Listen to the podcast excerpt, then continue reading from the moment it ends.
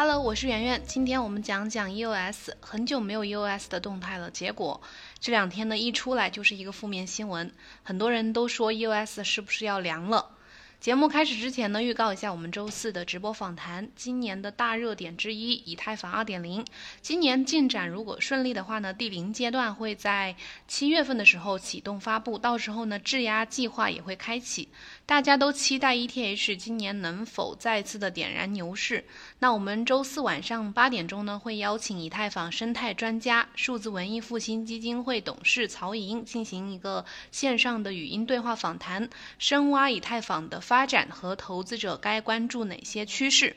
想听课的朋友呢，可以直接加我们麦麦的微信幺七八零幺五七五八七四获取听课方式。好了，接下来跟大家讲讲 EOS 被起诉的事儿。根据 The Block 报道，呃，有两个投资者呢，在这个周一的时候，在纽约南区美国地方法院对 EOS 的开发公司 Block One 提起了集体诉讼。除了 Block One 之外呢，这个公司的 CEO、还有 CTO，也就是 BM，还有前合伙人、密码学家伊恩·格里格，还有前顾问，呃，布罗克·皮尔斯，都在被告席之列。这个原告，这两个原告呢，就声称说，这个 Block One 向投资者提供了有关 US 的虚假和误导性信息，试图通过一项呃，据称是未经注册的证券销售，筹集了数十亿美元，也就是他们指的就是这个 US 这个代币啊。根据诉讼呢，这个原告是在 C O I C O 的期间呢，购买了这个 U S 的代币，参与了这个四十亿美元的这个融资的过程。在这起新的诉讼当中，原告认为 Block One 呢一直在积极的向美国投资者推销他们的 U S 代币，并声称 U S 区块链呢优于其他的现有的区块链，从而推高了 U S 的价格，并且呢，Block One 甚至告诉这些投资者说 U S 将超越以太坊。然而呢，Block One 既没有超越其他的区块链，也没有披露它的重大的内部的分歧，也没有充分的做到去中心化，误导了投资者。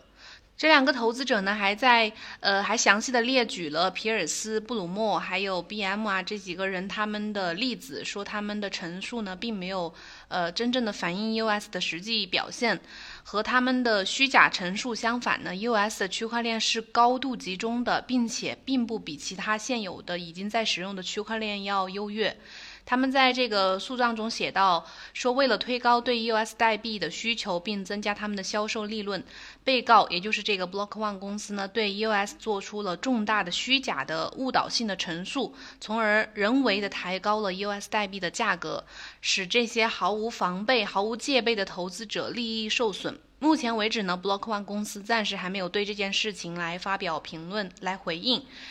事实上呢，这一次并不是 Block One 第一次因为 ICO 而被起诉。早在2019年11月呢，Block One 就曾经因为 ICO 涉嫌违规，被投资者提起了集体诉讼，引起了 US 投资者的一个普遍的担忧。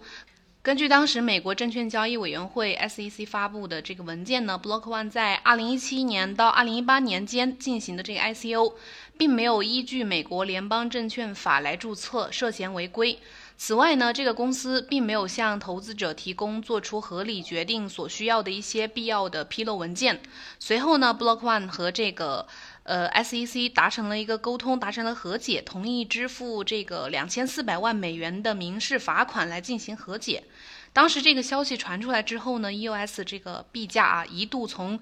二点七美元上涨到了突破了三美元，涨幅接近了百分之十。Block One 能通过这种方式和 SEC 达成和解，这种做法无非是非常聪明的。正如此前这个加密媒体 The Block Capital 的评论说，这个 Block One 受到的罚款金额呢，其实只占到它。呃，募资金额的百分之零点六左右。因此呢，对于这种加密公司项目来说，或许更好的选择不是说去耗费精力去寻求监管机构的许可，而是找好律师在事后同监管机构来进行和解。这个做法呢，为其他的一些代币发行公司，嗯，树立了一个例子。Block One 公司呢是 EOS 背后的开发公司，由皮尔斯、BB 还有这个 BM 在2017年创建，并且随后呃推出了 EOS 区块链项目。二零一七年六月到二零一八年六月，差不多整整一年，为期一年的这个 ICO 的这个周期，他们募资金额达到了四十亿美元。创纪录的募资金额和宣称要超越以太坊的 US 项目呢，在刚推出之后呢，一度受到了非常高的关注，也经常站上一个风口浪尖。但是随着人们期望的落空和这个 Block One CEO BM 他这种嘴炮的风格，EOS 也受到了很多的争议。比如，首先有过度包装的嫌疑，它的募资金额呢去向不太透明。号称区块链三点零的 EOS 呢，并没有达到说这个上亿级别的用户，也没有百万级的 TPS，而且还漏洞百出。曾经在主网上线前就被爆出了这个被三六零爆出了史诗级的漏洞。其次，在它的 Depose 的机制和二十一个超级节点的这种发展的呃发展情况下，另外它一味的追求高效率。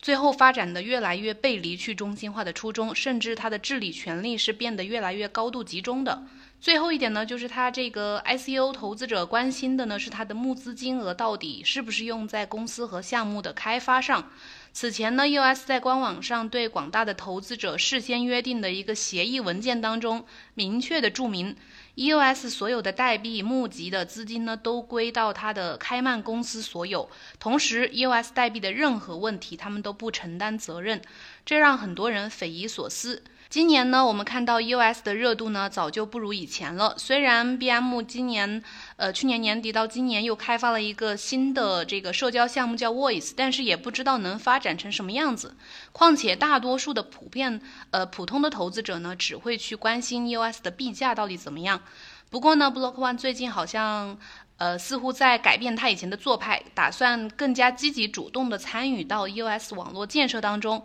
根据他们四月八号的声明呢，这个 Block One，呃，准备利用他们此前并没有使用过的 US 代币来参与区块链生产者，也就是他们说的这个 BP。的投票过程，在 US 网络持币账户中呢，我们知道这个 B One 这个账户是最大的一个持有者，就是他们这个团队持有的这个账户，占到了 US 代币流通总量的百分之九点五。根据报道呢，从他们打算从五月开始，Block One 会分两个阶段开始为 BP 投票。最初阶段呢，他们会投票支持那些被认为是，呃，网络上的主要贡献者的 BP，而不参与这个投票奖励计划。但是在后期阶段，他们将会通过收集部分的呃股权奖励来发挥他们代币的作用，并且他们表示将通过研究和资助呃 US 上的一些倡议提案来致力于改善 US 网络。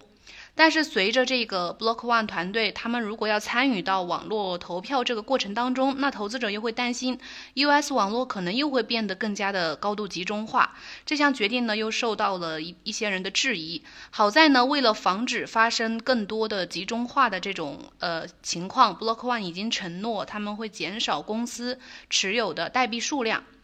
那我们看，在当下这种公链茁壮发展的新赛程当中呢，US 能否再崛起，重拾当日说是超越公链老大的雄风，完成商用区块链平台的一个使命呢？我们保留期待，拭目以待。